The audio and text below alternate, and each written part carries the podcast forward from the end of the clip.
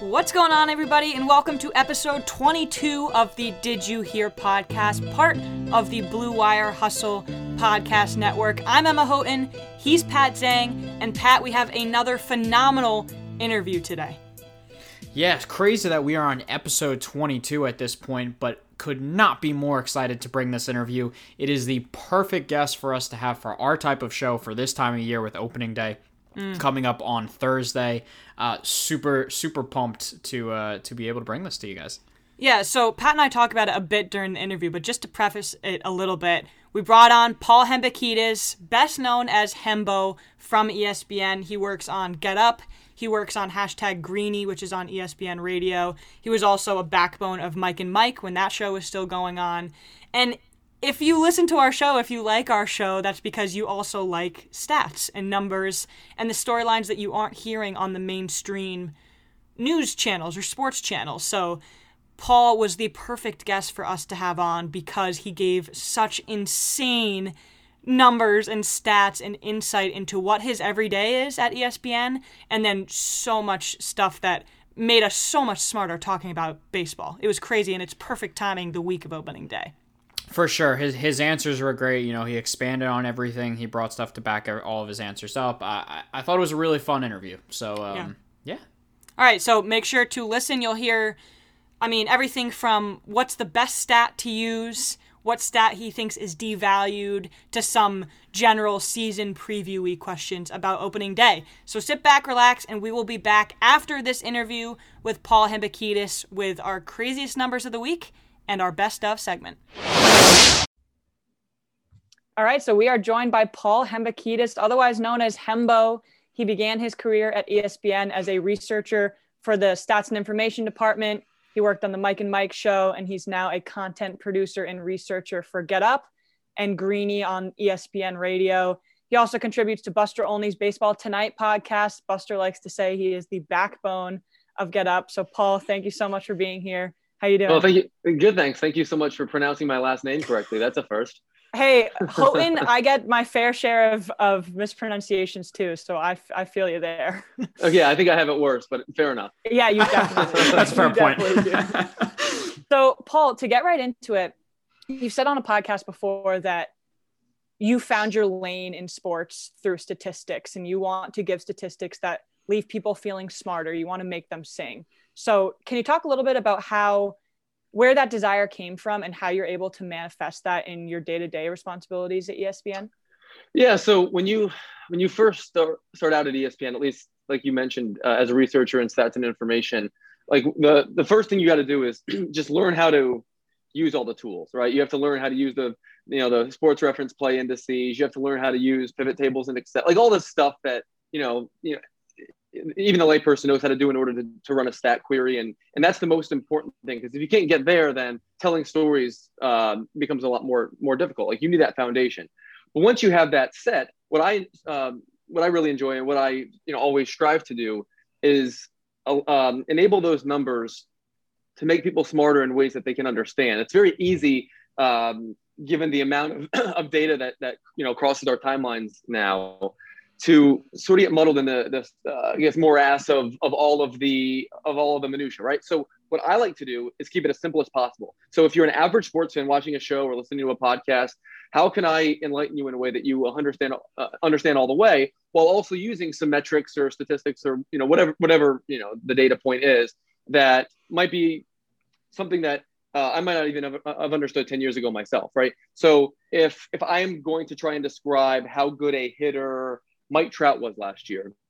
A really easy way to do it would be to say he was about his batting line was about 70% better than the league average. That's a lot better of a way to say it to the average fan than his OPS plus was 170. It's a much more complicated thing, right? So over the course of time, I've just gotten myself to a point where I'd like to think that I'm talking about uh, sports conversationally in a sense and injecting statistics where they belong, not using statistics sort of overwhelmingly, which is sort of how I begun in this business because that's my language but that's not everybody's language, as you guys I'm sure know too.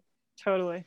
Yeah, for sure. And I had to, I couldn't help but smile when you said OPS plus because as Emma knows, that is my favorite stat to tell people basically how hitters are to league average. Like you said, I think that percentage just really simplifies it for people. Um, before we get into some baseball stuff, I also have a question that kind of centers around your job a lot. Um, your trivia questions are a lot of fun and they can be very challenging. What do you look for in your in your trivia questions? Is it relevance? Is it that you want to stump the person that you're asking it to? is, What what do you think kind of permutates a perfect trivia question? Yeah, I mean that has been that has been refined over the years. I'm, I'm better at it now than I once was. Um, I would say that on, on, an av- on an average day, I want to conceive a trivia question that is that sounds as easy as possible that most people don't get right, but not all people will get wrong. Like I want you to have a chance. I don't want the I don't want the answer to be something obscure or a player that most people haven't heard of. I want the answer to be something that you could guess. Like I don't, I don't even like trivia questions for which like you'd have to remember the answer. I like to be able to mm. conceive trivia questions for which like you can narrow it down in your mind to say three quarterbacks and take a stab at it from there when I when I duel with Dan Graziano, I like to make them a little bit more challenging because we're keeping score this year, and right now he's he's up 17 to 12, which is a which is a oh, big man. problem for me at the at the moment. Yeah. But that's something that we can remedy over the next eight months. so that, that I guess that's how I would best describe it. The I honestly like a perfect example of this is a trivia question I used on last Friday on the podcast on the on the on the show. Um, Zach Lowe was on, I love Zach. I love his podcast, and I, I very great. much respect his basketball intellect. So I conceived what I thought was a, a trivia question that he would think is extremely easy that he would get wrong, and he did. The question was, who is the only player in the history of the NBA to win an MVP award in both conferences? He, like most people who guessed, thought it was Kareem Abdul-Jabbar, mm-hmm. but the next layer was, and looking back at how they aligned teams back then, the Bucks were in the West at that time. Mm. Moses Malone played for the Rockets at a time they were in the West, and then he also won one with the 76ers. So when he guessed that wrong on the air, it was a triumphant moment in the fist pumping exhibition for me, which I very richly deserved at that point. And you've gotten good at lately.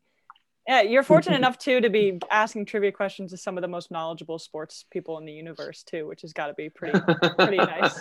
well, that's fair because I, I, always have to remember like if if in a given week I ask five questions, if three or four of them are, are, answered correctly on the air, that's okay because in theory, like a, a, a professional NFL analyst should have a better shot of it than uh, our average viewer, right? So sure. I, I want to make it so that the average viewer has a legitimate chance, and if the person on the air happens to get it wrong, that's sort of icing on the cake. Yeah, that's really cool. And I so like our it. podcast is called "Did You Hear?" Pat and I truly did sit down. We started back in November, we and we thought about what our niche would be, what our avatar would look like. And we're both very stat centric. We think that numbers make the stories pop off the page. So, like I said, when I reached out to you, I really admire your work and how you make the stuff that maybe people don't care about really come to life. So, so with that being said, let's get into baseball now, which I know is your favorite too. Indeed. If you were, if you were to name the best baseball player in history, Oof. what stats or numbers would you use to make that claim? So even to put it put it simply, what do you think is the most important stat in determining a person's greatness? And if you could do a hitter and a pitcher, that would be really cool. Starting you with the heavy stuff. Yeah, yeah, yeah, no kidding. Yeah, you got one of you will talk again in five minutes. So here, here's here, here's what I would say. Something like eight or ten years ago, if you had asked me that question, I would have said the answer is clearly war, and mm-hmm. that's that that can't be disputed because it is a single best way to uh, reduce a player's value to a single number, which is super valuable. It's also calculated different ways, uh, ways that are being uh, if, uh, that are evolving over time based upon new information that we get.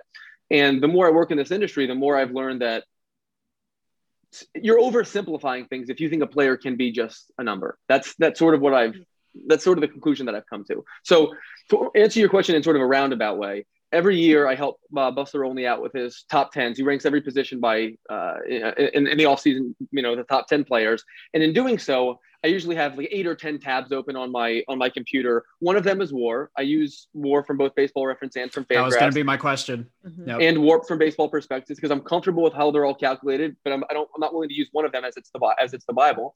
I also like using a variety of defensive metrics. Um, not just one. Like defensive run saved is great, but we also have new Statcast metrics that I like.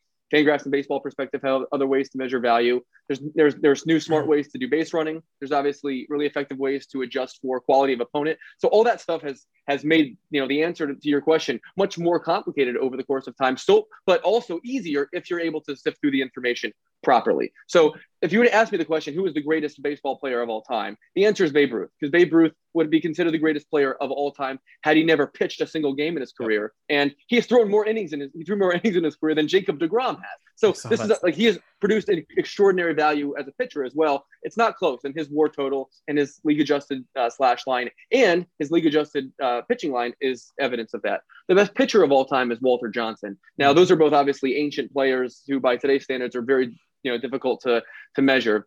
But Walter Johnson blows almost every pitcher out of the water using those same measures. If you look at players post integration, I think the, the, the position player with the best case is pretty clearly Willie Mays. And if you're looking at pitchers post integration, it's a little bit more challenging. The answer is probably Roger Clemens if you're willing to exclude the, the, the performance enhancing drugs piece of it. If you're not, it's probably Tom Seaver or Randy Johnson for my money. Lefty Grove is also someone whom I believe is way underrated historically, but again, he was he was like in the 30s mostly, 20s and 30s, so he, like a little bit after Walter Johnson. So that's a that's a really complicated answer to your question, but I think blending all that stuff together. I guess the one other thing I would say now that I'm just sort of uh, rambling here, I like using win probability added a good bit more than most people. Uh, it's hard to get on broadcasts and on on you know shows because it's not the easiest thing to interpret, and it's very difficult to know what a good baseline is of it. But in determining a hitter's value, using WPA, I think, is as valuable as using his offensive WAR, for example, or his league adjusted batting line, because it tells you how good he was when it mattered, right? It, it, it adjusts for how he performed in high leverage circumstances or in low leverage circumstances. So, for example, if you look at Bryce Harper's splits over the last couple years, like his performance in high leverage is off the charts, but for some reason he just can't seem to focus when no one's on base, right? So that's a thing that matters to me also. I, even though uh, WPA obviously doesn't account for a player's defense, to me, like after his uh, player's WAR, it's one of the first things that I check because if there's any sort of correlation year to year in terms of how a hitter performs in high leverage, that's major sort of brownie points uh, on his ledger. Interesting. Oh, yeah, oh, it's so it's funny because I feel like in, even in the past decade, things like batting average and flat ERA have become obsolete. And who knows when WAR is becoming going to become the same. so yeah. Yeah, I mean, batting average.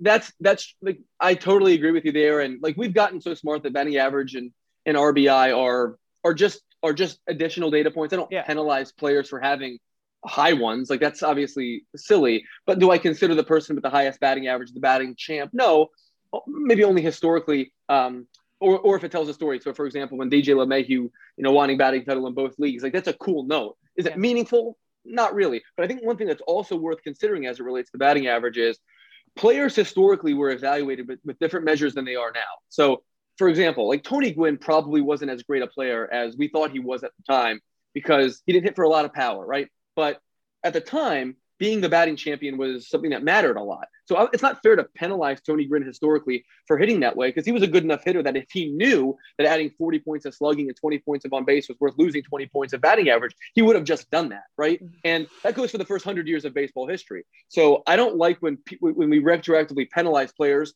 for for playing a certain way when they didn't know any better I do think it's fair to reward players historically that played the way we now know is the best way to do so. It's like uh, who's a good underrated player? Like Johnny Mize, for example, is like a top 50 hitter of all time. We just didn't know that at the time, right? So that's sort of how I view that statistic historically. As far as ERA goes, that's like that's still a, a measure that I do think matters because ultimately, like if you ask me like the simple question, what is the pitcher's most important job? It's preventing runs, and that's one way to measure it. Now I don't use ERA in a vacuum, but I, I think ERA is a more valuable statistic than batting averages. Interesting. Yeah. And just as everything gets more and more advanced as we go on too. Yeah. yeah.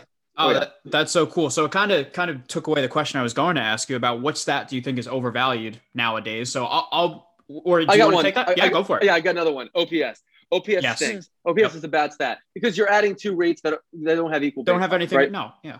So like it's not it's better than batting average, but it like the, the notion that OPS is this like modern statistical marvel is silly. Like you you don't add you don't add two unequal things and get and conclude something in any other way, right? So like it would be like if you if you view two pointers and three pointers in the NBA the same way. Like you would obviously use effective field goal percentage or true shooting percentage mm-hmm. over field goal percentage because we know that matters way more. So using OPS rather than like rather than um, you know weighted runs created plus or OPS plus or deserved runs created plus or something that adjusts for that to me just seems silly because we know that the average on base percentage is like 330 or 340. We know the average slugging is over 400. The only way that you can stack two statistics on top of each other and view it as a, as a credible one is if the averages are somewhat close to the same. So I, I, I, I like if you see OPS on broadcast, like I'm cool with it. Mm-hmm. But like when I'm watching it, I know like that's only so useful. Like we have we have better ways to tell that hitter story. Like it's a better way than just to say batting average,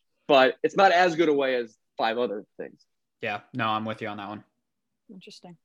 Okay, so Paul, I know that you're a huge fan of Moneyball, and we've been talking about stats this whole time, obviously.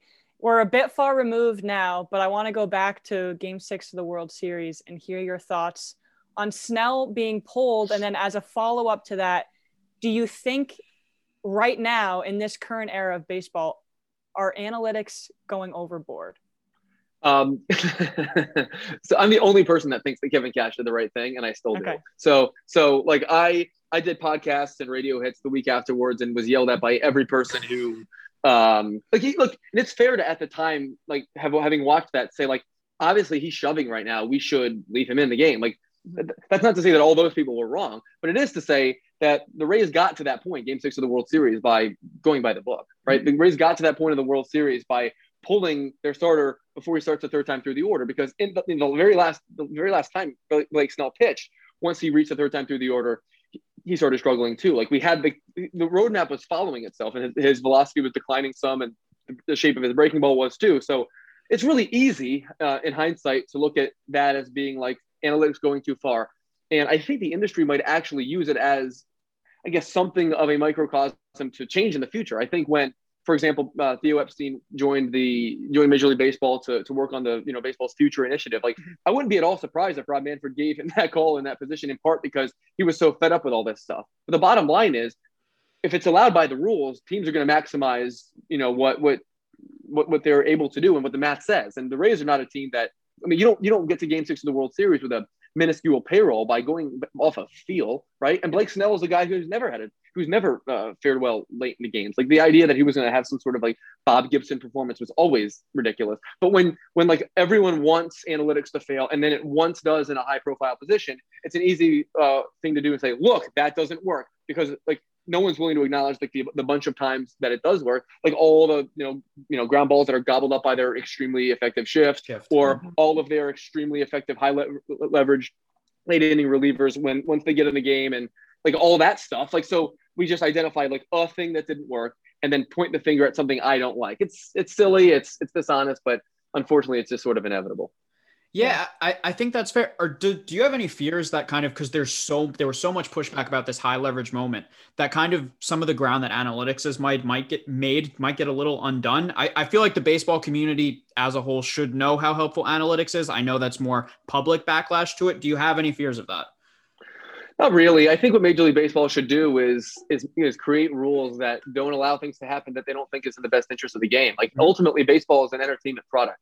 The the the the sole purpose of it is to make money by engineering a way that fans enjoy it. So, uh, in my judgment, like baseball should make uh, incentivized so that like that kind of thing can't or shouldn't happen. I'm good with that. But if you give them, if you give the the teams, the the front offices, the managers, the option of of you know of, of doing these things that obviously slow down the game and make it less aesthetically pleasing then the expectation is that they're going to do it um, i do absolutely like most of the moves that most of the rule changes that they're experimenting in the minor leagues because i think baseball does need sort of a shot in the arm uh, but i'm not worried that analytics is going to you know decay in baseball and even if it does i think it'll probably probably make it a more entertaining product and i would also say that the, the push and pull between the analytics community and the old school types of which i'm sort of in, in you know half and half is a good thing. Like it's a good thing to have that. Like that's the most interesting thing baseball has going for it now. So the idea that like everyone should just let the kids play and and like you know you know you know bow to all the bat flippers is silly. And the idea that nobody should be able to celebrate and get beamed in the ribcage anytime they do something that shows up the you know the opponent is also silly. Mm-hmm. But the fact that we can talk about that on national shows is also a good thing. I don't understand why we have to agree on everything. Like sometimes it's yep. okay for both people to be right or both people to be wrong, argue about it a bunch because it puts the game in a better spot if the game is is being talked about nationally at a relevant level. And if you don't know all the characters, sometimes like talking about the fabric of the sport itself is just as interesting as anything else we might otherwise do. Hmm. Oh, you're you're leading into my next question so well with the relevance, but Emma, go for it. I was just gonna add. I mean, you you devalued OPS, so this doesn't have as much stock as I thought before. But I do think it's worth mentioning. Sell, Snell's opposing OPS through the lineup: first time 592, second time 711, third time 742. So if Kevin Cash had kept him, people would have been criticizing that move. It's it's it's a, a lose lose. Correct. I feel like it, it, if if if we spend our lives like evaluating decisions based upon outcomes we're not doing it right because that's not how life works you know you make decisions based upon the information you have at the time he made he made a decision based upon the information he had at the time and i bet you in an honest moment he would have done it again and i would laud him for it i agree i agree okay so my last question for you we had a season preview for mlb last week we did a couple interesting over unders okay. but to bring it back on an even bigger scale what do you think is one team that's going to make a surprising run this season and then one player that's going to shock this this season. And I use the word shock because I think that can be used in a either way, way yeah. or a negative way. So okay, whichever way you. I, I, got I got a bunch of ways I could go with that. Um, I'll I'll I'll give you a couple of the beaten path. So I submitted my picks to ESPN.com last week. The most surprising of them, I would say, is that I have Toronto in the playoffs. I have the Blue Jays making nice. the playoffs, and the and the, yes, and the, and the Tampa Bay Rays not. I mean, mm. the Blue Jays averaged more than five runs a game last year with the youngest lineup in all of baseball, and since added George Springer and a, and a couple of decent pitchers. I, I, all, all, all they need to do is pitch average, and they'll make it. I think the Rays are going to fall off a good bit because of how much uh, ammo they lost in that starting rotation. And I think mm. teams this year are going to be at a disadvantage if they rely on their bullpens that much because the season's, you know, so much longer than it was a mm. year ago. So I think that's a thing to, to take into account. All it's going to take is maybe two of those young hitters to have career years and Toronto has a chance to touch 90 wins. I like that club a lot. Uh, as far as a player, um, like I, the last full season he played, he was a monster. But I think Yordan Alvarez is going to lead the American League in home runs. That's yep. sort, that's sort of my uh, that's sort of like my my like I think you can get that like 20 or 25 to one in Vegas.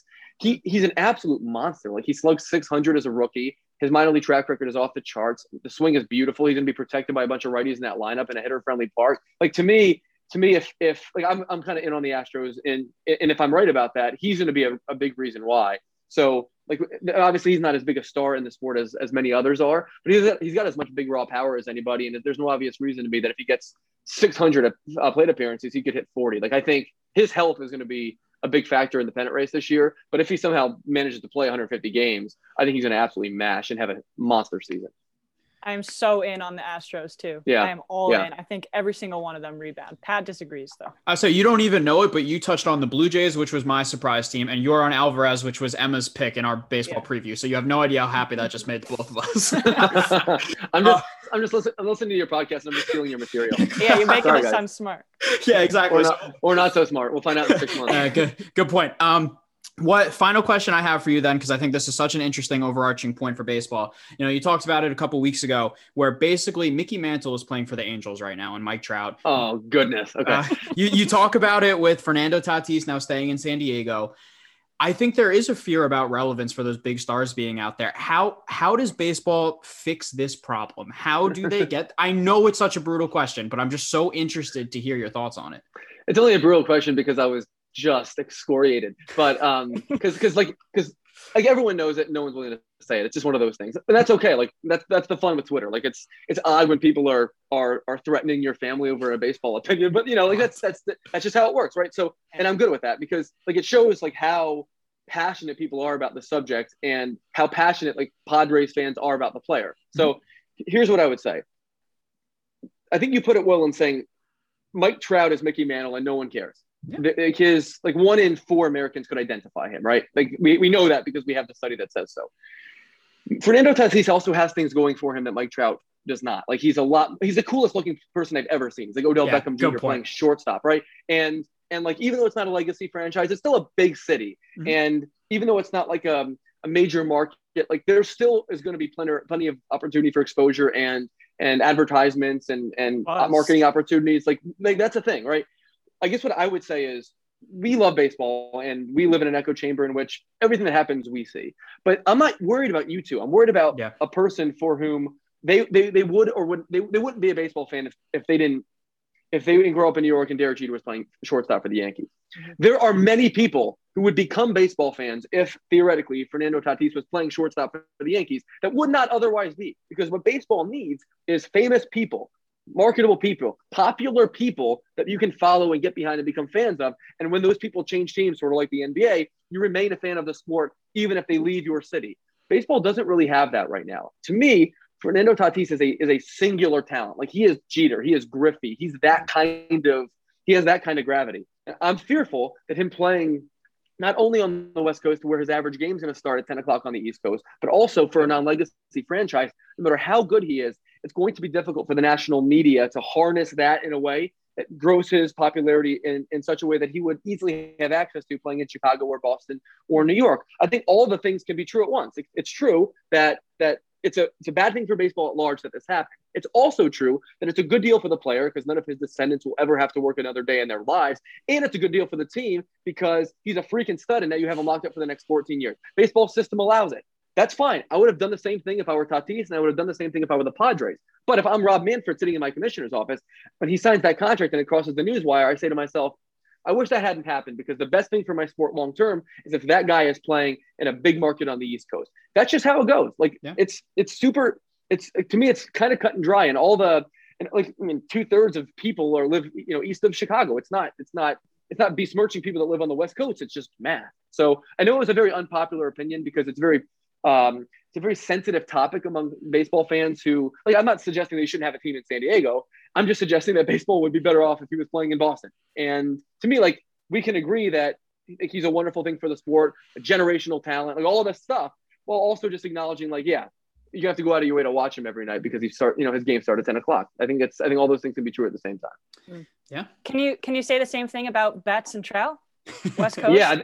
Yeah. I think there's a glitch right now in baseball where it's just sort of unlucky where that's happening. Like, yeah. you know, like if, if, if Mike Trout was playing center field for the Angels, again, like he'd be, he'd be talked about like he's Mickey Mantle. Mookie Betts was a massive star in Boston, and like he'll still be a massive star in LA. And like that's a legacy franchise. That's a franchise with a massive fan base, and that's helpful. But generally speaking, it, it's also helpful for your stars to be scattered in such places where people have easy access to them. Yeah. Baseball is also operating from a less advantageous position now than they were, I don't know, 10 or 15 or 20 years ago when there was more, more national attention on it. Right now, like the NBA and the NFL have lapped Major League Baseball in terms of its you know national popularity and its celebrity. So Tatis is someone who theoretically they could have harnessed if they had had that opportunity. It also is a two way street. Like Mike Trout just you know just didn't have any interest in being baseball's like marketing you know mm-hmm. you know superstar. That's and that's okay. Like it's his it's his choice. The money is so great that him doing anything extra is just because you know out of the goodness of his heart. You know, for lack of a better term.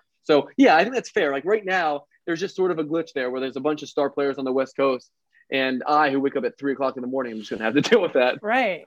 That's a good point. And, and to your point, I, I, hope Francisco Lindor gets pressured by Rob Manfred to stay with the Mets as a Mets fan, uh, just for that, that change New York. Uh, yeah. yeah. let's coll- let's co- let's collude from the commission. Yeah, exactly. I, I, do, I do hope you're right. I do hope that um, I do hope that Lindor stays on the East Coast, and I also think that he's a, another player who's a Hall of Fame talent. Like he's like we, it's sort of flown under the radar for some reason. Maybe it's just because they've not um, signed him to a long term contract. My hope is that they they. I mean, I'm a Phillies fan, so I don't yep. want him to stay in New York. But sure. I think for the health for the health of baseball, like to me, he's he has an opportunity to to, to occupy a, a, unique position. And baseball doesn't really have a face right now. Uh, and there's no obvious reason to me that uh, for, uh, Francisco Lindor playing on the East Coast in New York could fill that position in a way that you know he obviously would not have had the opportunity to do so had he still been playing in Cleveland. Yeah, that's a really good point. And closing thoughts. This can be quick knowing you, it probably won't be, and that's totally fine. but Pat and I are both, I'm a Red Sox fan. Pat is a Mets fan. Can you give your ceiling for both teams and hopefully leave us feeling good? Yeah, so I think the ceiling for the Mets is like 95 wins. That's a good club. Yeah, I have 93 uh, in my head. Yeah, so I mean that team, the, the, lineup is way underrated. It was the best lineup in the National League last year, for my money, and they've had a they've had Francisco Lindor, and they filled out sort of the defense in a way that I like a lot. And if they somehow add the DH, I think it helps you more than it helps most teams. So yes, 95 sure. is my ceiling, and thus they could they could win the pennant. Like I guess I think it's going to depend upon uh, how much pitching they get, and you know how long Carrasco is out, or how they can replace him, or you know that's or whether or not Edwin Diaz can not allow a home run on every pitch that he throws. You know those nice. kinds of things. um, I think the Red Sox ceiling is a lot lower. I mean, as I'm sure you would I mean, I don't know what your number is, but mine would probably be that there there would be like a 500 club.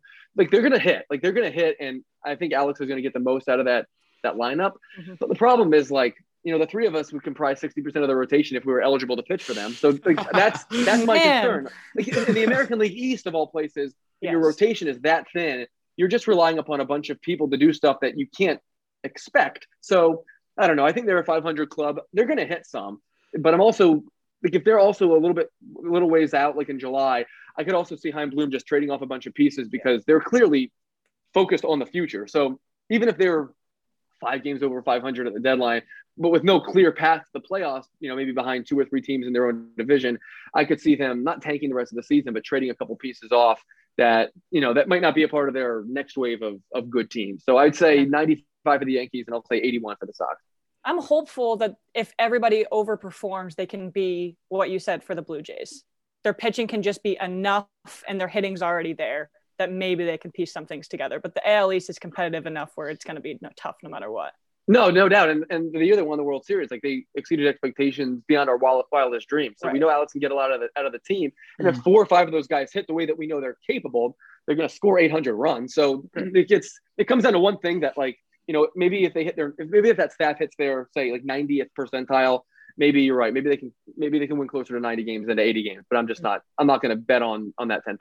That's fair. Yeah, that's fair. And best of luck to your Phillies, who I think are going to be better, but the division is just so brutal. I don't know how it's going to be quantified, but listen, if if things go right, I guess they could be right there in the race, right? The Phillies, yeah, the Phillies could be a lot better and still finish fourth in their division. That's, that's sort of that's how I, I feel, and I don't think, and I don't think that's a slight on the Phillies. I just think that's the the Braves, Mets, and Nats this year. So. Well, last year the Phillies had like two fatal flaws. They one had like the worst bullpen of bullpen, all time, bullpen, bullpen. and secondly, like the worst defense of all time. They had they allowed a batting average of balls in play of 345. Like insane. every time the ball was put in play, like it was freaking Rod Carew. So it's hard to like it's hard like it's hard to and they haven't changed the team much. So like it's hard for me to imagine a scenario in which both of those get back to average. If they can be average in those areas, they'll probably make the playoffs. But yeah, I mean, you, like you're just expecting people to do things that they're not capable of or things that we've mm-hmm. not seen. Again, like I'm just I don't like betting on things that haven't happened or aren't likely to happen. That's all. Yeah, that's definitely. Fair.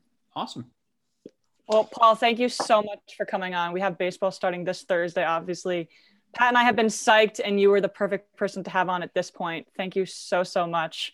It was awesome meeting you, and, and thank you for all your incredible insight. Yeah, thank thanks for having so me. Much. Yeah, of course. Thank thank you for your extended time with us as well. We, mm. we really appreciate it. Later. Thanks. Bye. All right, so we hope that you liked that as much as we did. Paul, again, thank you so much for coming on. One of the best interviews we've ever had in terms of such interesting, relevant to our show, Pat. It was just so cool to have Paul. Yeah, so a, a, huge thank you to Paul for taking the time to, to come on and, and speak with us. I had a great time going through it. I, I thought all his points were, were really interesting. I thought it was great how he touched on things we've discussed in the past. Yeah. uh, so just a, just an all around, you know, fantastic interview.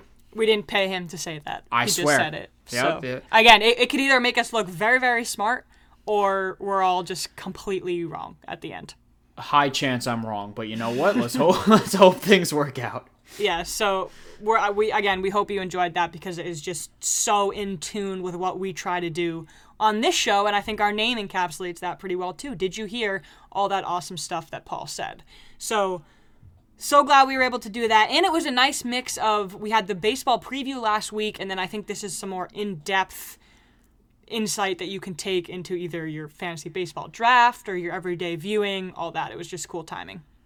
I mean, it's it's opening day week. It, this it's Christmas week basically for, yes. for people like you and me. I could not be more excited for things to get kicked off on Thursday for first pitch. Yeah, me too.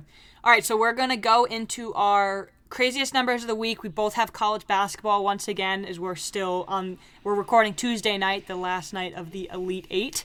But before we do that, we'll do some some social stuff. So our new followers of the week on Instagram, we had Mike Sieb, excuse me, Matt Siebert. Sorry about that. And Pat, another another somebody part of the Zhang family. The Zhang family is showing out for the Did You Hear podcast. Steve Zhang, thank you for the follow. Gotta love it. So my uncle and then one of my uh, my best friends from high school and Matt Siebert as well following. So really love appreciate that. the support from everyone. and on, another on the same side. So on Twitter we had P2, which is a, a Nova guy, Joey Orr. Got the Joey legend, Orr knows how much we appreciate his support. The Holy Grail himself is now a follower. And Hoop Dreams with Tiff and Kyler, a Blue Wire Hustle podcast. So thank you to everybody who threw us a follow. If you want to get on on that, follow us on Instagram and slash or Twitter at Did You Hear Pod, and you will get a shout out next week. And this week we had a new rating on Apple Podcasts from Paul's Scoop on the U. Thank you so much, Paul, for doing that. And if you want to get on uh, in on this, make sure to head over to Apple Podcasts, leave us a rating, leave us a review. We'll shout you out, and you can also have the chance to pick our next best of segment. So get in all that. We really appreciate the sport, the support, and we love being able to shout you guys out. Oh, it's so fun. We want to be able to say thank you. We appreciate our community growing, and we're having a great time doing this. Yeah, and we've been uh, just to to put things in perspective a bit. Pat and I have been having some really really awesome weeks in terms of numbers.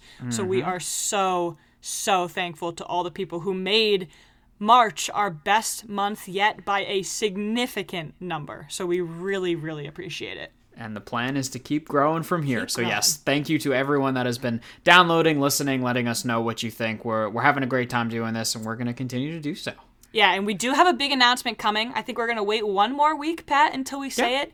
But it has something to do with the baseball season and just more content that we're putting out there that we're really excited about. And we're already having a bit of withdrawal without the Villanova recap episode, so you knew something else had to be coming. It, it kind of hurt last night. Last night being Monday night, knowing that Villanova could have been playing in the Elite Yeah. Eight. But hey, as we talked about, it was a great run to get to the Sweet 16. Yeah. All right, so talking about college basketball, let's go to our numbers. Mine is about the women, and yours is about the men. Would you like to go first, or would you like me to? I can go first. Okay, Cool. go ahead. So, uh, to perfect way to do it is my number is 13, and that is the number of upsets that have happened so far in this tournament. So, first, you can check out that number on the Did You Hear Pod Instagram account, which Emma's doing a wonderful job putting out statistics. That was a part of the Sweet 16 statistics roundup, and why I think that 13 is so interesting. It's because the final four will happen over this weekend, and it will most likely be with a one, a one, a one, and a two seed. Yeah, and that is, of right? course, barring UCLA beating Michigan tonight. Uh, you know, you USC as a six as well going up against Gonzaga, but I would assume both ones win that game. Play this back when I get that wrong. Uh, but it, it looks like you could have three number ones and a two in a, in a tournament that has had so many upsets. So I'm actually not as all in on Michigan as you seem to be. I think UCLA has a chance. It might not be likely, likely, but I think they have a chance. And unfortunately, USC, even though you and I have both been very high on em- Evan Mobley, and USC, they don't have a chance against Gonzaga. Yeah, I, I, I would agree with you. I don't think anyone has a chance against Gonzaga. Yeah. So. But so, so my takeaway from that number, and then the fact that we're gonna have three ones and a two, I think we had the most incredible quality of games in the tournament thus far, with upsets, with close games, with buzzer beaters, with overtimes, everything we could have wanted, and then in the final four, we will get the best quality teams. Mm-hmm. I kind of think it's a win-win. Yes, it would be awesome to see an 11 seed or a 15 seed, something crazy like that. But the fact that they made it so far, I think when it comes down to it, you want to see the best teams in the country going up against each other, and that's exactly what's going to happen. And it's funny, uh, in college football, there's obviously a much bigger parity issue, and even this past year, you wondered why the teams played at all. If it's going to be the same Yeah. four teams making it into the college football playoff, and I think maybe the uh, the naysayers could say the same thing about this year with Gonzaga and Baylor, but because we had so many upsets, and the upset being defined as a team five seeds higher, that is crazy that we got 13 of those, and now we're just getting some absolute powerhouses in the final four. Yeah, I, I completely agree with your point that I think the upsets are fun early, but you know when it's all said and done, you want to have the best teams in the country in Yeah. your Final Four. And I mean, the biggest part of that was getting Gonzaga and Baylor there. Baylor has done their part. We'll see if Gonzaga can finish that out tonight. By the time this is released, people will know if Gonzaga has done their part. Uh, all I'm hoping for is that we get that Gonzaga Baylor championship game that I think we all deserve from this season because Listen, they're the, just quite simply they're the two best teams in the country, and we deserve that title game because wow, that would be what a matchup. And we got robbed of it back in was it Yes. December? Was that December what it was supposed to be? 45 minutes before the matchup, it got Yeah. called off due to Baylor COVID protocols. I remember where I was weirdly, not because Uh, that game. so do I, because I texted you immediately Yeah, how upset I was. and it was snowing in Connecticut that day too. It was a huge storm, but we were robbed of it then. So if if the cards all fall the way they're supposed to, we'll finally get it. And I think it's just going to be a complete slugfest. Uh, it would be awesome, and and that's not to count out the matchups too in the Final Four that we would get as well. Of course, we can't talk about them explicitly because we don't know them for sure yet. But uh, it, should be a very fun weekend, culminating in a title game next Monday night. And now that we've talked about it so much, we probably won't see Gonzaga or Baylor. So great. yeah, you're good point. No, I'm just kidding. But those teams are too good. But who knows? You know, we're still in this. eh, We're still in the second to last day of March. Madness can still happen. Uh, it's so true. Anything can happen other than Gonzaga losing. That is Yeah. my that, that is my point. All right, so I'm going to switch to the women's bracket, where there was another phenomenal game last night between UConn, number one seeded UConn, and the two seeded Baylor, the Lady Bears.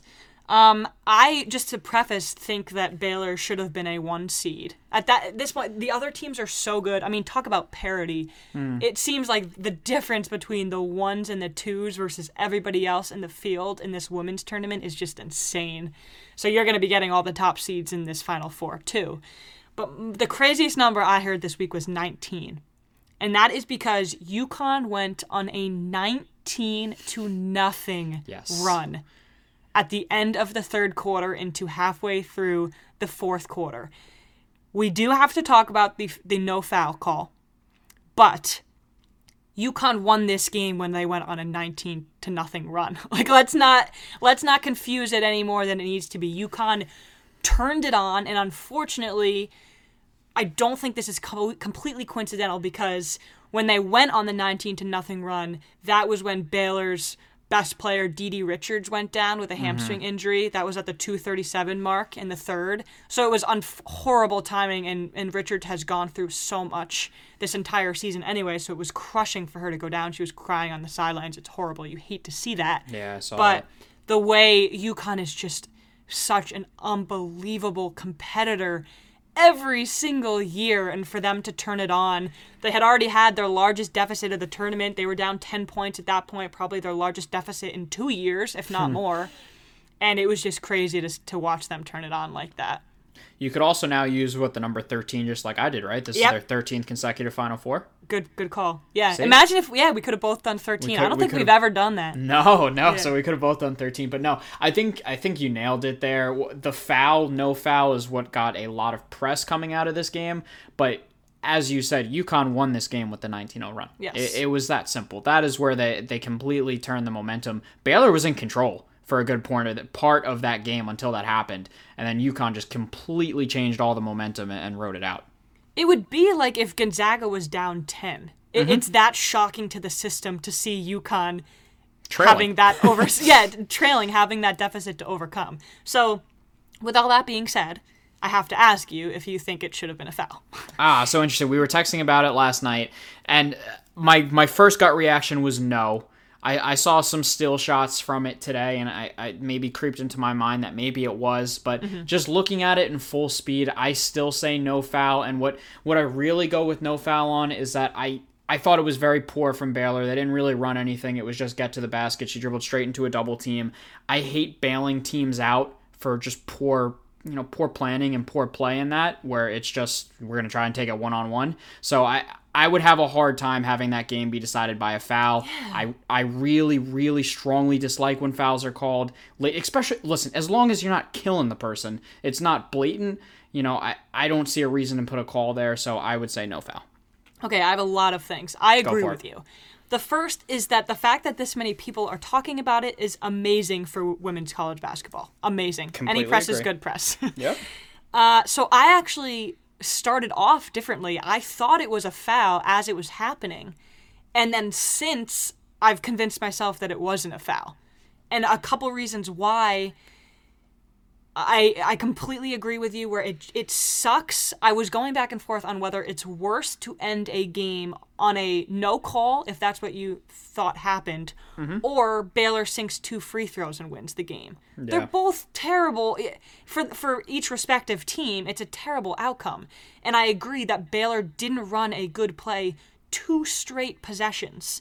Going back to when they turned the ball over way early in the shot clock even a few possessions before that. So I think they they really faltered down the stretch. The other thing is that I am so over seeing that still picture on Twitter. Yeah, eh, yep, that's exactly what I was referring to. You, You know cannot- exactly what it is. You cannot make that call based on a still photograph. That's not what happens. the rest don't get to see it still by still and make the call. It was an incredibly physical game.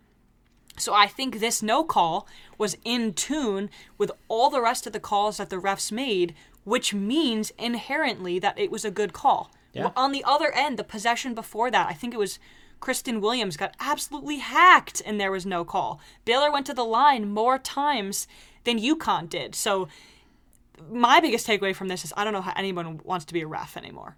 I, I, I can't imagine anyone wanting to be in this position. But I think it was in tune with all the other contact that had been let go the entire game. They really did let the girls play the entire time. And I think people would have felt worse if if this incredible matchup between these two sluggers had ended and Baylor making two free throws in the game ending. That would have been I- worse to me. I think a part of it is just the I don't know if boredness is the redundancy at this point of Yeah. people are tired of UConn. That's what it is. So they listen, they're looking for anything that would that would knock Gino out, not knock UConn out. I do think that plays a part in it. Is Yeah. that if it, this was UConn on the other side, I I don't think that you you would get the same type of Mm. Backlash about it. Um, but you know, as we've said, there's been a ton of backlash on this, and I'm actually really surprised that we agree because it seems Yeah. like a ton of people take the other side. I would say the majority do. Yeah, I, I just I didn't even watch the entire game. I watched the majority of the second half and bits and pieces of the first half. But there were multiple times in this game where I audibly had a reaction because they let contact go. Mm-hmm. So I, I, I wouldn't I would have been much angrier if they called this a foul just because it was the last possession of the game. You know what I mean? Yeah. Just because it's a big moment doesn't mean that you have to go back on the calls you've made the rest of the the rest of the way. Agreed. Yeah, but but it was it was a really cool game, and I wish we could have had it either in the title game or the final four because that probably will be the best game of the entire women's tournament. Yeah, that was that was awesome. So I, I was the same as you, where I caught much more of the second half than I did the first half. Yeah, But that it was just a fun game to watch, and you could see tell how talented you know both teams were. Paige Bueckers, baby. Best she's tweet I stud. saw from Mina Kimes. She said Paige Bueckers should go to the Nets. Oh, I did see that. I yes, yes, that that was listen. Mina Kimes is fantastic. Um, They're recruiting that, everybody. They might as well get Paige. that was also. And did you also see the picture that she was friends with Jalen Suggs in high Yes. school? oh my God, I thought of you when I saw that. Yep, actually, the two Yeah. best, the two best freshmen in college basketball. Take that, Cade Cunningham. Uh, were were friends in, in high school. I think that is so cool on both the men's and women's side. So cool. Yeah, Yeah. that was really funny. They both look so young too. They Yeah, did. Really cool. yeah. All right, awesome. So I'm glad we were able to, to recap some basketball. We've got Gonzaga, USC as we speak is going on, and then Michigan, UR, UCLA, and they are facing up against either or Baylor and um, Houston. Mm-hmm. That'll make up the other half of the Final Four. It's coming down to it. We're almost there. Yeah. All right. I'm super excited about this best of. We kind of came to it in a, in a joint decision here. Opening day is tomorrow as you're listening to this. Pat, what is the best ballpark you have ever been to? Ooh, it's such a brutal question, uh, and mostly because I still have plenty more to go Yes, to. I, I think. I've I think I've been to eleven. If I'm counting also parks that are no longer with us, as Mm. as in Shea Stadium, Shea Stadium, and the old Yankee Stadium. Yes, may they please rest in peace. Um, I I will go with the it's it's a classic answer, but the reason why so many people say it's because it's true, and for me it's San Francisco. Just Mm. it's so tough to beat that stadium. You know, on McCovey Cove, looking out onto the bay. Uh, they have awesome music experience around the ballpark. They have incredible garlic fries there. Their sight lines are awesome. You know, the park is just beautiful. You've got the statue of McCovey there uh, on top of it. it's just it is the perfect setting for baseball. So I go I go with the classic, but it's the Giant Stadium. Yeah, what's the name of it? I uh, oh, there's a reason I said the Giant Stadium. Yeah, I can't- it, it was AT and T. I I think is it Oracle now? I, I oh, can't that sounds right. if Oracle is definitely one. Yeah. yes. So, uh, but yes, it's out in San Francisco. Okay, yeah, the, the name didn't pop into my head automatically either. I feel like those one, that one, and PNC Park. It's been there, been there as well. the- Loved that. And you're giving San Francisco over PNC. I am. I like San Francisco more. Interesting. Those are the It is two, Oracle Park, by the way. Yeah, good call. Um, I, my my bucket list is to go to every single ballpark, Same. And I have not done nearly as much as I would have liked to at this point. But San Francisco and Pittsburgh are my top two right now that I want to go to the most. Both are beautiful. Yeah, my answer is very boring, and I'm sure you know it, but it's Fenway Park. Fenway and I, I actually I've been to Wrigley, and I feel like Same. Fenway and Wrigley are put in the same category in terms of the history. And Wrigley has the Ivy, and Fenway has the Green Monster. I've been to my fair share of Fenway games, and I truly don't think there's anything better. It is just so awesome. I've I haven't sit I haven't sat in the monster yet or on the monster, but it is so cool. It's it's a perfect mix of old but not rusty or anything, you know, gross like that. It's just so cool and to be there rooting for the Red Sox is the perfect day for me. Yeah, no, listen, Fenway is awesome. I have been to Fenway as well. Uh, I did get to sit on the monster when Was I went cool? there. It was, so I will say thank you to my mother for getting those seats when I was what nine or ten years old. That's 'cause so cool. Definitely still haven't forgotten that experience. I even remember, I believe it was Paul Byrd that pitched for the Red Sox that day. Oh my gosh, that, wow. that we were there. Uh, it's such a cool experience. It's such an awesome ballpark. We all know about the history. Uh, I, Fenway's got to be right up there.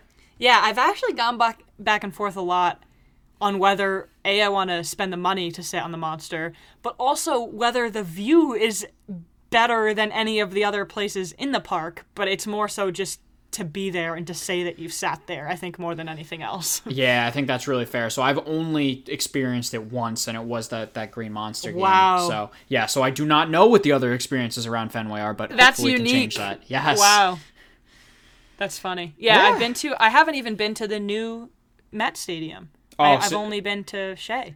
It is honestly it it doesn't get enough credit for how good it is. They hmm. listen, the the Wilpons did basically everything wrong with the Mets. Citi Field is a jewel. It is it's beautiful. They the surrounding area is a dump, but the stadium itself is perfect. Yeah. I'll leave you with this, Pat, before you outro us. I am hopeful that the next time we record, your craziest number of the week will have something to do with Francisco Lindor's extension. I'm just sitting here and I think you just froze me up because I'm so tense knowing that as of recording this, there is, oh, like a little over 24 hours until uh, Lindor's self imposed deadline for an extension. Exhale. So, yes, I hope so too. Just to, do we know why he put a self imposed deadline? Why is that the case? Uh, he just doesn't want to negotiate in season. He wants to focus on Okay, baseball, which okay. I, I completely Just fine. understand. Rizzo is doing the same thing. Yeah, Chicago. especially by the way, the Cubs messed that up so royally that did. Rizzo has to even take that stance. But um, yeah, so totally get that on Lindor's part. But we will see things. Uh, if I things are it- happening, it should break soon. Yeah, I think it'll happen. Uh, I was certain it was going to happen until the number 400 million was thrown out about 24 hours before we recorded this. Yeah, so we agree. We'll see. I still think it happens, but I'm not as confident as I was a day ago. We actually completely messed up. That was quite literally the craziest thing I've heard, maybe ever. That Francisco Yeah. Lindor wants four hundred million dollars. We can all want things, right? it's just what we end up getting. But hopefully, I, I I still think it'll be fine between them. Yeah, I, I think so too. I think it's really hard to turn down 10 years, 325 million plus. I think Yeah, and as Hembo hard- said, the the East needs a star, and Francisco Lindor maybe will start the Mm-hmm. the charge, and then everybody will follow him. we shall see, but we should know. Well, we will know by our next episode if Yeah. Francisco Lindor's extension has been ironed out or if this thing is going into the offseason. I'm hoping for you. Same, trust me. All right, so that'll do it for episode 22 of the Did You Hear podcast. We want to thank Hembo again for coming on and giving us some awesome time today uh, for what was just a, a great, great interview. Uh, you can uh, never miss an episode with us by subscribing on iTunes and following on Spotify. Be sure to follow us on Twitter and Instagram at Did You Hear Pod. And, you know, let us know what you think and keep leaving those ratings and, and keep following along. But, Emma, that's a wrap.